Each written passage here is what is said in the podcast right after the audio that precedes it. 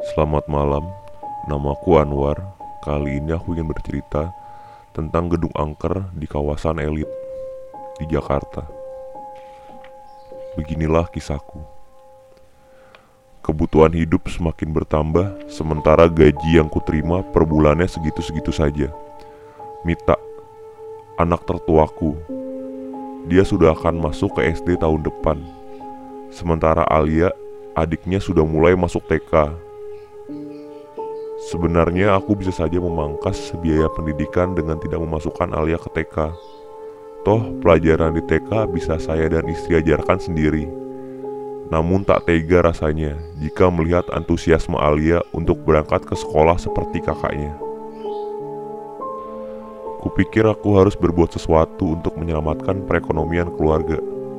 Aku harus berubah, keluar dari kotak kemiskinan dan menggapai kesuksesan. Tapi, bagaimana caranya? Aku harus mencari pekerjaan baru, kataku dengan tegas. Aku juga bisa bekerja saja mas Saut istriku sambil mengeluarkan pakaian kerjanya yang dulu.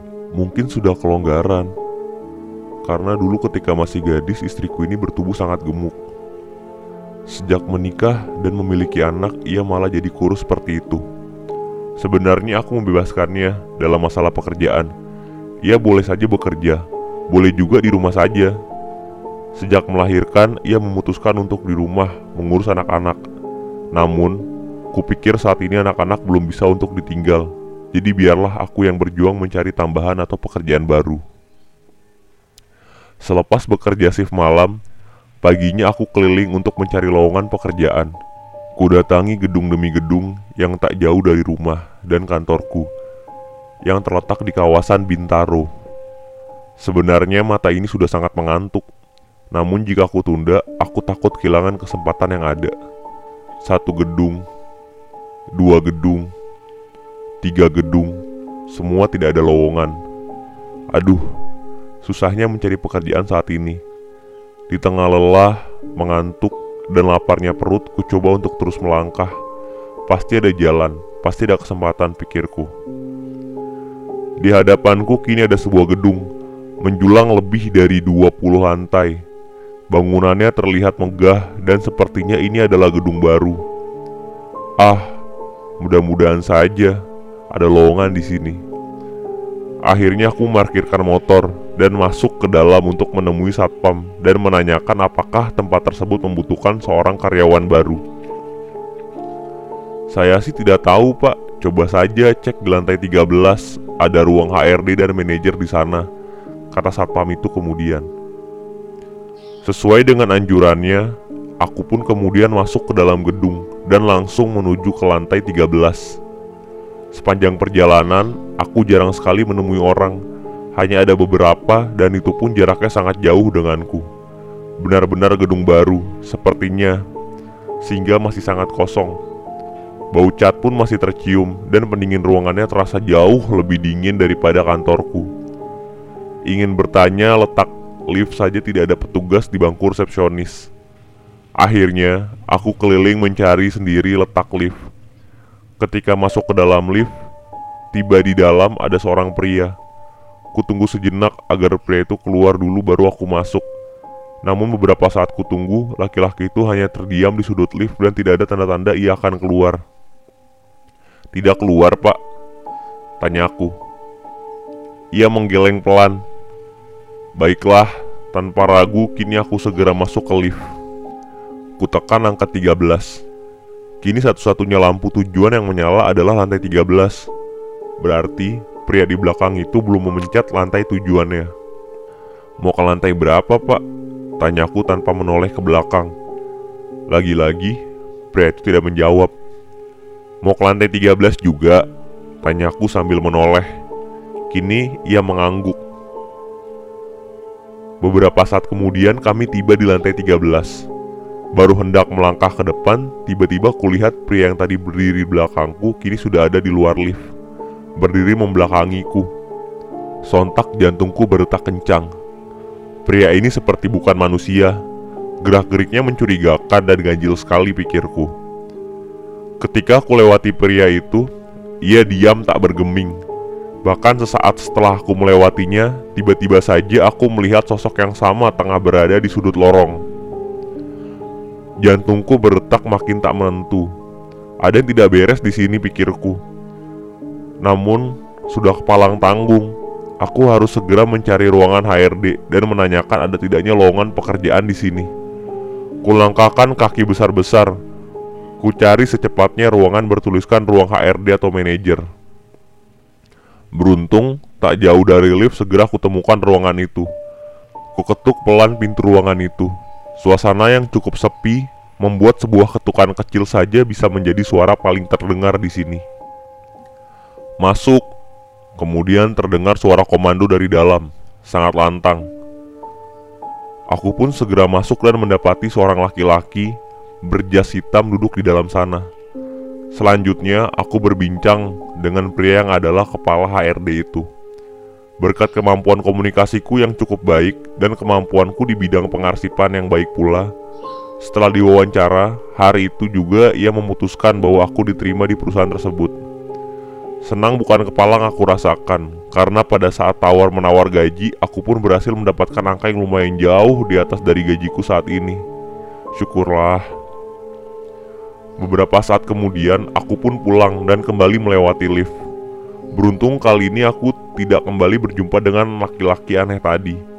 Justru saat ini aku turun bersama dengan seorang wanita Cantik rupanya, berambut panjang. Baru sekali ke gedung ini ya pak? Tanya wanita itu dengan ramah. Oh iya mbak, melamar pekerjaan. Jawabku. Oh, memang masih ada banyak bagian yang kosong di sini. Maklum, gedung baru.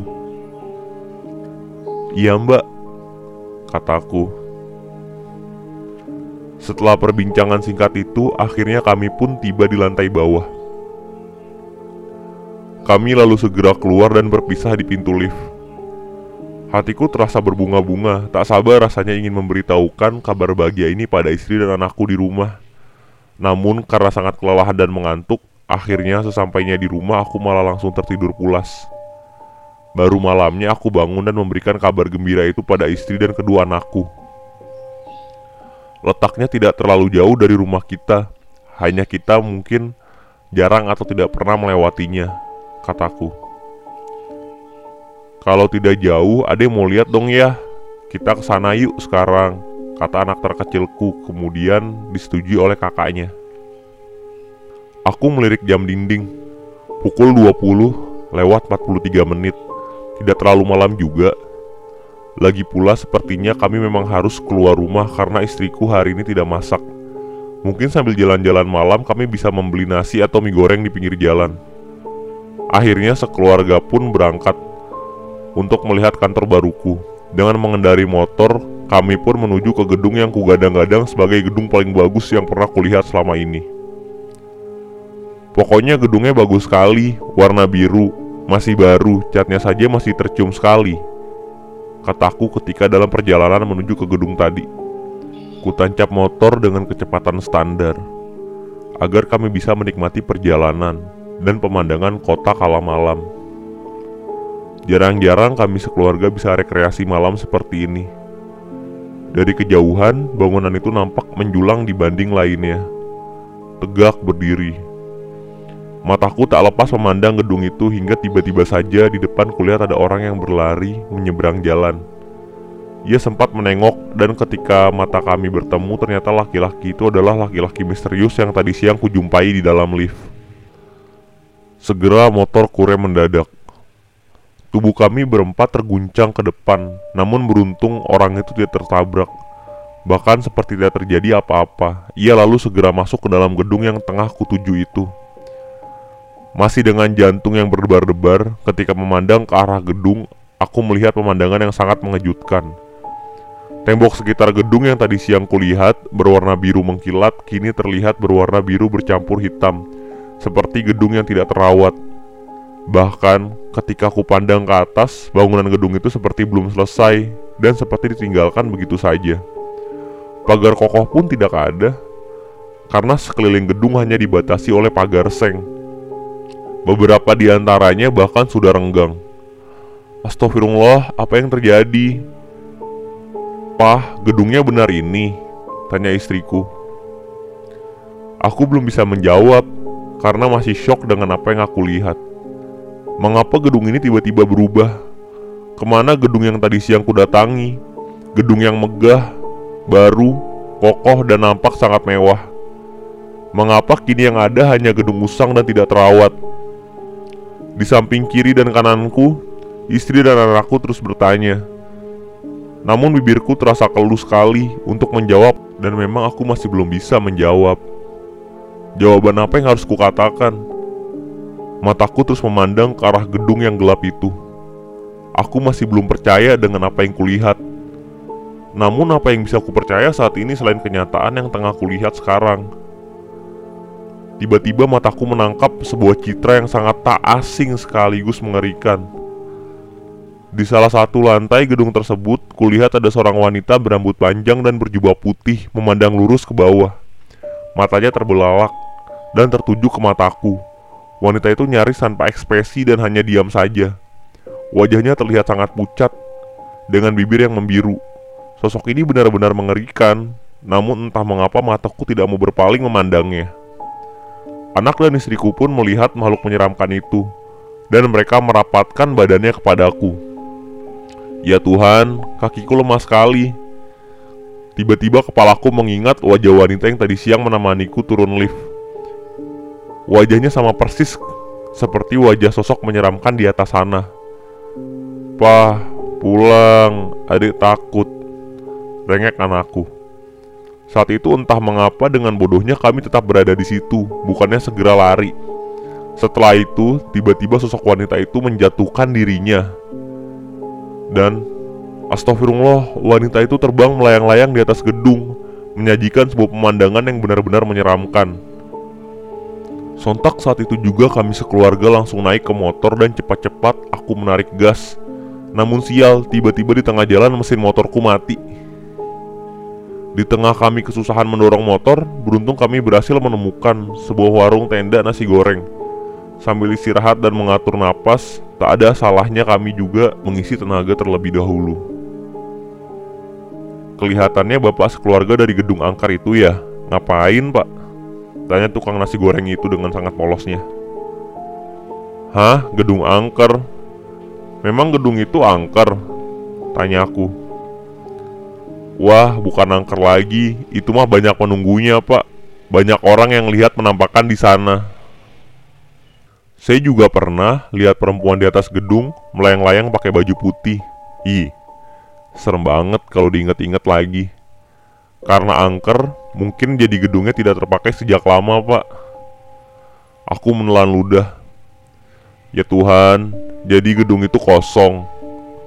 Astagfirullah, berarti orang yang kutemui di dalam gedung itu tadi siang siapa? Niat mau mencari penghasilan lebih malah dapat apa seperti ini. Sungguh sial sekali. Aku berpesan kepada seluruh pendengar, berhati-hatilah dengan gedung tersebut. Gedung itu ada di kawasan elit sektor 9 Perumahan Bintaro Jaya, Tangerang Selatan. Persis di pojokan perempatan yang mengarah ke daerah Pondok Aren dan Pondok Pucung. Sekian dan selamat malam. Itulah kisahku.